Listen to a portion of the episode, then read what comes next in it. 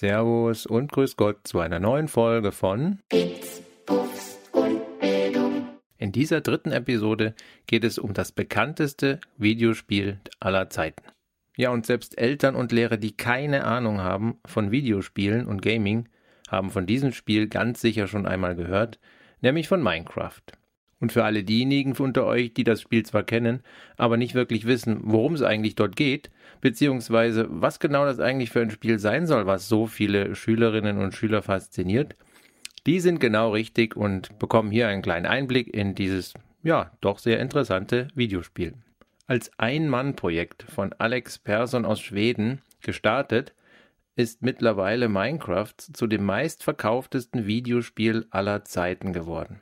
Persson gründete bald eine eigene Produktionsfirma, ein, ein, ein Spieleentwicklungsunternehmen, das sich allein mit diesem Spiel beschäftigte und verkaufte das vor einigen Jahren an Microsoft für sage und schreibe zweieinhalb Milliarden Euro.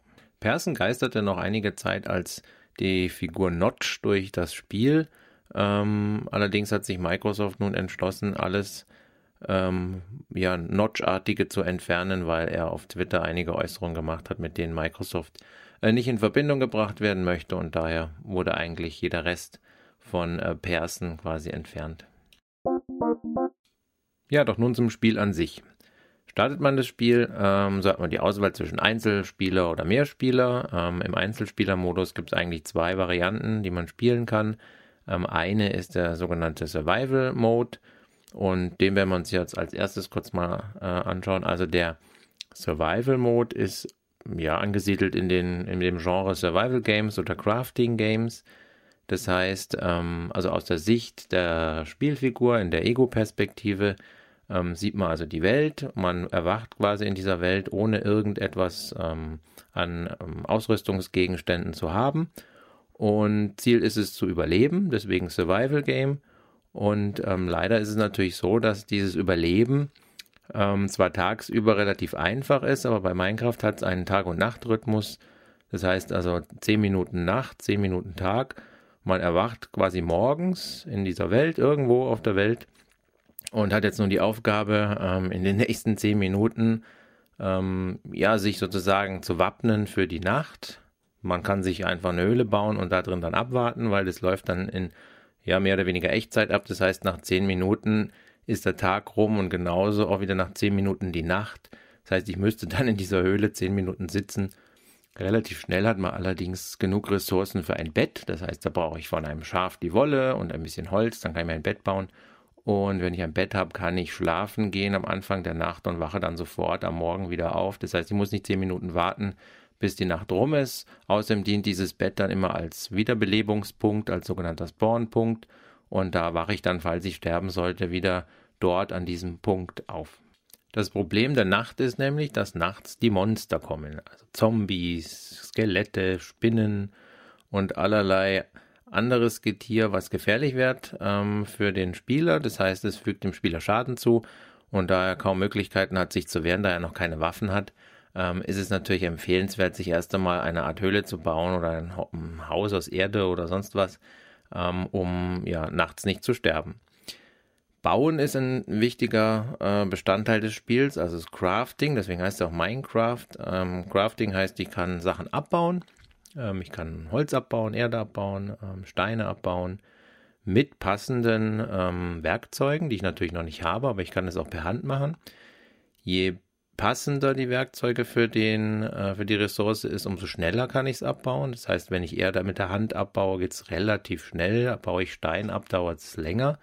Habe ich allerdings eine Spitzhacke, ähm, geht Steinabbauen sehr viel schneller, weil Spitzhacke halt ähm, zum Abbauen von Felsen und Steinen und, und Erzen ist. Ja, einerseits heißt Crafting, dass ich abbaue und diese abgebauten Materialien auch so wieder irgendwo hinbauen kann. Das heißt, ich kann einen Erdblock abbauen und dann kann ich den Erdblock wieder woanders hinsetzen. Aber das ist eigentlich nicht der, der, der Wortursprung quasi. Also Crafting heißt, dass ich etwas Neues auch baue. Und neu heißt, dass ich Ressourcen sammle und die dann so neu kombiniere, dass auch etwas Neues dabei rauskommt. Also wenn ich eine Spitzhacke bauen will, ähm, brauche ich zumindest Holz, wenn es eine Holzspitzhacke ist. Wenn es eine Steinspitzhacke ist, also eine, deren äh, oberer Teil aus Stein besteht und der Stiel aus Holz, dann brauche ich natürlich auch Stein und Holz. Ja, und dieser Crafting-Mechanismus macht Minecraft natürlich so beliebt. Es gibt also wirklich wahnsinnig viele Gegenstände, die man äh, bauen kann, äh, wenn man die passenden Ressourcen hat. Man baut sich eine Werkbank und hat dann noch mehr Möglichkeiten oder man baut sich einen Schmelzofen und dann kommen wieder weitere dazu oder ein Braustand, dann kann man Tränke herstellen und das übt auch ein, eine große Faszination aus, ähm, all diese Gegenstände zu erkunden, auszuprobieren und sich dann quasi auf neue Abenteuer zu begeben mit einer ja auspassenden Ausrüstung, die man dann auch selber ja gecraftet hat sozusagen.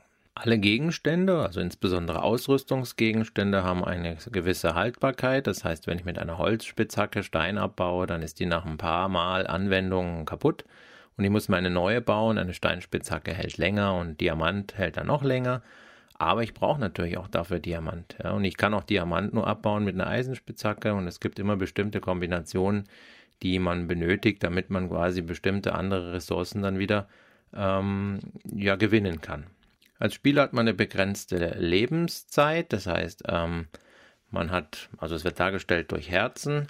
Und wenn diese Herzen aufgebraucht sind, weil ein Gegner zum Beispiel einen angegriffen hat, ein Monster, oder aber auch, wenn man nicht aufgepasst hat und man Hunger bekommt und nichts isst, dann äh, sinkt die Gesundheit bis auf Null und dann ist man gestorben.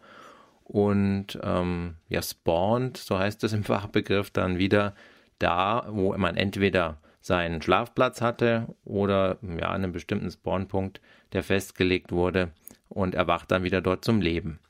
Ähm, es gibt einen, einen Hardcore-Modus, wo man dann quasi stirbt und das Spiel ist zu Ende und die Welt, in der man war und die man aufgebaut hat, lässt sich dann nicht mehr laden.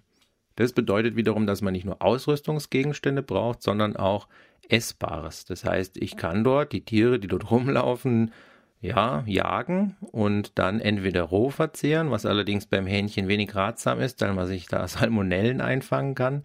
Das ist tatsächlich so und man krank wird und dann an Lebens äh, verliert.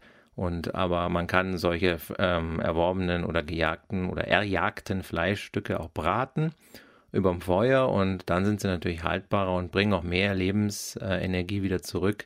Aber genauso kann man auch Brot oder Äpfel oder sowas essen. Minecraft hat auch eine Story, das heißt also, es geht auch um etwas. Das Spiel hat ein Ziel. Ziel ist es, in das sogenannte Ende zu kommen. Das Wort bezeichnet nicht nur das Spielende, sondern eine Welt, die heißt Ende. In diesem Ende gibt es den Enderdrachen und den zu besiegen ist eigentlich das Ziel. Und ähm, man erwacht ja in dieser normalen Welt, das ist die Oberwelt.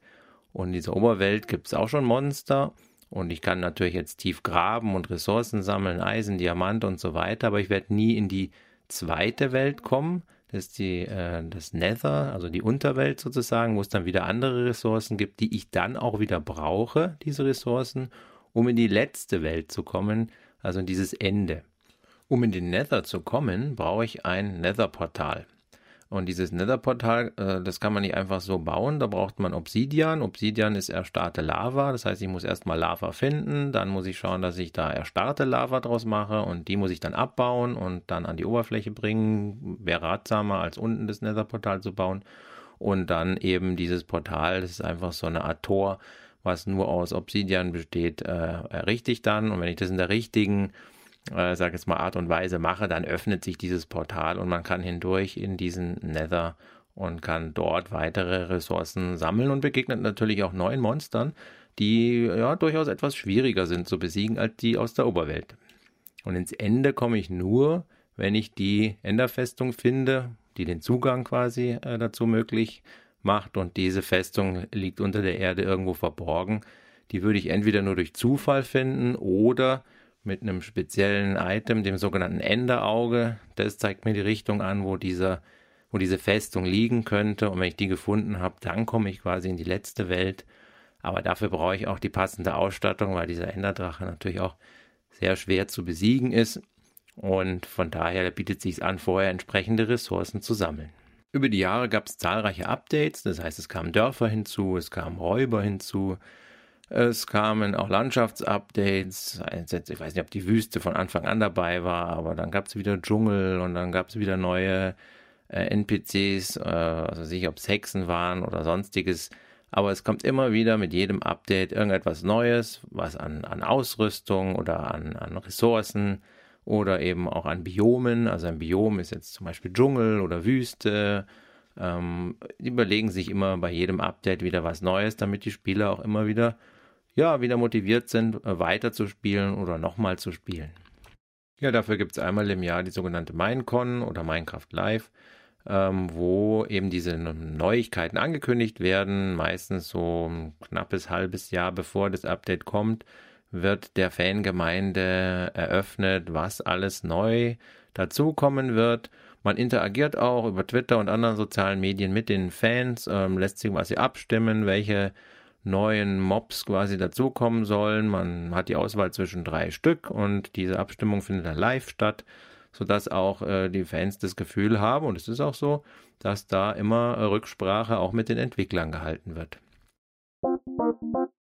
Tatsächlich ist der Survival-Modus nicht der einzige Modus. Es gibt noch einen Kreativmodus, das ist der zweite, große, mindestens genauso beliebte Teil, äh, den sehr viele Spieler ja auch viel lieber spielen als diesen Survival-Modus weil das ist der ja, Teil, der äh, einfach die Kreativität, ähm, ja, bei der man seine eigene Kreativität voll ausleben kann, weil man hat quasi in dem Inventar, was man ja normalerweise nur sehr unvollständig besitzt, weil man ja die Ressourcen, die man gesammelt hat, dort zwar alle findet, aber ja niemals alles. Und in dem, im Kreativmodus hat man in seinem Inventar alles. Also jedes Material, was Minecraft zu bieten hat, jeder Gegenstand, alles ist verfügbar. Und ich kann dann, ja, wie wenn ich quasi die Komplettausstattung in Lego habe, kann ich alles bauen, was ich möchte. Und das übt natürlich eine wahnsinnige Faszination aus, riesige Welten. Ähm, da werden Schlösser gebaut, da werden ganze Städte gebaut mit Hochhäusern und allem. Ähm, dann eben aufzubauen und mit meinen Freunden dann da drinnen zu spielen. Allein schon das ihnen zu zeigen und diese Welten kann man ja auch teilen.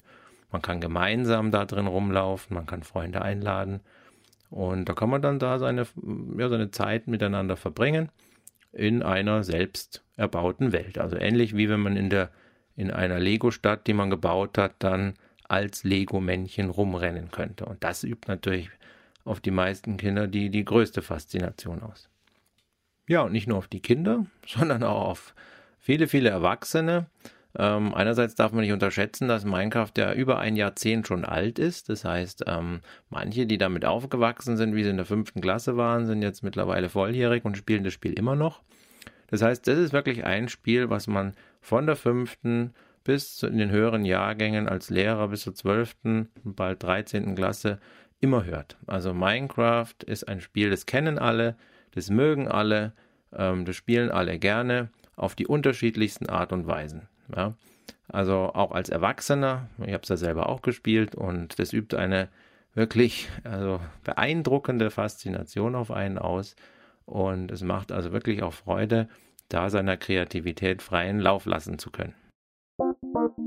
Doch das wäre alles gar nichts ohne den Multiplayer. Der, die Möglichkeit mit Freunden, und zwar sehr vielen Freunden, also auf solchen Minecraft-Multiplayer-Servern, da tummeln sich Dutzende an Leute, ähm, und spielen dort nicht unbedingt nur den Survival oder den Kreativmodus durch. Nein, also diese Serverbetreiber haben dort eigene kleine Spiele. Es gibt dort allgemein bekannte Spiele aus anderen äh, äh, Videospielen, sowas wie Capture the Flag, ähm, was teilweise bei Ego-Shootern ja auch gespielt wird. Das kann da genauso als Spielmodus auftreten wie eben Egg Wars oder ich weiß gar nicht, ob er Bad Wars und was es da alles gibt oder Skyblocks, Parkour laufen und so weiter und so fort. Insofern ist es ähnlich wie in Roblox. Ähm, die Serverbetreiber, die äh, überlegen sich neue Spielmodi und die Spieler, die dann auf den Server ähm, joinen, wie man sagt, also ja, dort spielen, die ähm, bekommen dann quasi immer wieder neue Spielmodi, wo sie gegeneinander antreten können gegeneinander, miteinander und so weiter. Und natürlich kann ich auch als Normalspieler ohne eigenen Server Freunde auf meine Welt einladen und dort zusammen spielen. Natürlich nur solange mein Computer an ist. Wenn er aus ist, kann die Welt natürlich nicht betreten werden. Dafür bräuchte ich einen Server. Oder Minecraft weiß natürlich, äh, dass das sehr beliebt ist und bietet solche Server auch zum Mieten an für 10 Euro im Monat, sodass man dann auch, wenn äh, nicht der Spieler, dessen Welt es ist, dieser Computer nicht an ist oder die Konsole, dann kann man trotzdem spielen, ähm, weil diese Welt ja auf dem Server gespeichert wird von Microsoft. Ja, dadurch, dass Microsoft ja zweieinhalb, quasi zweieinhalb Milliarden Euro für Minecraft bezahlt hat, ähm, ja, müssen sie das ja auch wieder äh, einnehmen. Ja. Man muss jetzt schauen, wie komme ich an Geld. Allein durch Spieleverkäufe ist es schwierig, weil die meisten Spieler hatten ja schon Minecraft, wie äh, dieses Spiel verkauft wurde. Das heißt, die einzige Möglichkeit, jetzt weiterhin Geld zu verdienen, ist die über Content, das heißt also über Inhalte. Äh, entweder in der üblichen Art und Weise, wie wir ja schon im, in der zweiten Episode dieser Podcast-Serie äh, besprochen haben, nämlich über diese Skins und über irgendwelche Items, aber bei Minecraft kann man ganze Welten kaufen. Das heißt, ich kann auch so, sogenannte DLCs kaufen, die dann meine komplette Welt in der Optik von Star Wars erscheinen lassen oder in der Optik von Harry Potter. Das heißt, die haben sich ähnlich wie Lego äh, Teile, auch Lizenzen gekauft, um dann eben in der Optik von berühmten Filmen ähm, Welten anzubieten. Die kosten dann auch mal hier 10 Euro oder auch mal 5 Euro nur. Je nachdem, die werden in der eigenen Währung bezahlt, in sogenannten Minecoins. Und diese Minecoins kann man entweder direkt im Online-Shop kaufen oder eben wie immer bei diesen äh, Guthabenkarten im Supermarkt hängen die teilweise auch aus. Und ähm, die zweite Möglichkeit neben diesem Marketplace, wo Inhalte verkauft werden, ähm, ist dieses Serversystem, die sogenannten Realms. Und die Realms, das sind eben diese Server, die ich gerade eben äh, schon genannt hatte, wo man mit Freunden zusammen spielen kann und die Welt quasi immer online ist, egal ob jetzt der eine Freund, der die Welt quasi auf seiner Konsole oder seinem PC hätte, online ist oder nicht. Das heißt, die steht eigentlich immer zur Verfügung, kostet auch um die 10 Euro oder 8 Euro pro Monat und ja, läuft nach, einem, nach dem üblichen Abo-System. Bis vor einiger Zeit war es so, dass es zwei verschiedene äh, Minecraft-Versionen gab. Einmal die sogenannte Bedrock-Version. Diese Bedrock-Version ist die Version, die auf allen Konsolen und auf Mobilgeräten und auf PC lauffähig ist. Das heißt, da macht man natürlich als Softwareunternehmen das meiste Geld. Man versucht auf allen Plattformen präsent zu sein. Weil wenn ich auf allen Plattformen präsent bin, dann kann ich mit dem Marketplace natürlich auch allen was zum Kaufen anbieten. Ja, egal ob das auf Nintendo Switch ist oder auf der Xbox, auf dem PC oder eben auf dem Smartphone oder Tablet. Ähm, die andere Version ist die sogenannte Java-Version, ist die ursprüngliche Version von Minecraft, die auf Java basiert. Und in dieser Java-Version gibt es sehr viele kostenlose Mods. Das heißt, da gibt es Leute, die erstellen so etwas wie eben diese Harry Potter-Welt oder die Star Wars-Welt oder Skins völlig kostenlos als Hobby und bieten die dann zum Download an und die können dann in der Java-Version kostenlos genutzt werden. Ähm, Ursprungsversion deswegen, weil das quasi die, äh, sag jetzt mal, technisch äh, ursprünglichste ist. Ähm, die beiden Versionen sind jetzt quasi auf eine, ja, fast zusammengeschrumpft worden, nämlich den Launcher, der jetzt quasi ermöglicht, entweder die eine oder die andere zu starten. Das heißt, das Ziel letztendlich wird irgendwann mal sein, wahrscheinlich nur noch eine äh, davon freizugeben, aber ich glaube, die Fangemeinde ist da relativ, relativ hartnäckig und möchte an dieser Java-Version natürlich festhalten, aus einem ganz einfachen Grund, weil erstens ist es die Ursprungsversion und zweitens kann ich natürlich da wahnsinnig viel äh, eigenen Inhalt einbringen. Dafür gibt es Tools wie M-Creator, wo ich ähm, eigene Skins, eigene Blogs und so weiter ähm, erstellen kann. Die Java-Version läuft allerdings wirklich ausschließlich auf dem PC, also auf keiner anderen Plattform. Das bedeutet wiederum, dass ich als PC-Spieler, der die Java-Version spielt, mit keinem anderen Spieler zusammenspielen kann, der die Bedrock-Version spielt. Und das schränkt natürlich die ja, Multiplayer-Fähigkeit sehr ein. Ähm, ich kann mit keinem von Nintendo oder von Xbox oder PlayStation zusammenspielen. Und wenn man an eine ähm, Klassengemeinschaft denkt, wo eine Klasse vielleicht in Teilen gemeinsam Minecraft spielen möchte, dann bietet sich die Java-Version dafür einfach nicht an. Ähm, ich weiß von älteren Schülern, dass da durchaus wieder die Java-Version die beliebtere ist. Das ist sozusagen diese Profi-Version, man sagt also, die wirklichen Minecraft-Fans und Spieler, die spielen erstens sowieso am PC und zweitens, wenn dann, dann auch die Java-Version. Somit ist Minecraft eigentlich das, ja, das einzige Videospiel, an das ich mich erinnern kann, was einen in der gesamten Zeit als Lehrer mittlerweile begleitet hat. Also seit Anbeginn meiner Tätigkeit höre ich immer wieder, dass dieses Spiel so toll sein soll und äh, Fünfklässler davon reden, genauso dann wie eben Schüler aus der Oberstufe. Hab mich nie wirklich dafür interessiert, bis eben mein eigener Sohn das Alter erreicht hatte, wo man mal gemeinsam reinschauen konnte. Ich muss ehrlich sein, ich habe das als Kinderspiel immer abgetan. Ähm, und umso überraschter war ich, dass es mir dann doch so viel Spaß gemacht hat, da dann auch zu zweit solche Welten zu bauen und Abenteuer in diesen Welten zu erleben. Also für mich ist es absolut nachvollziehbar, diese Faszination für dieses Spiel.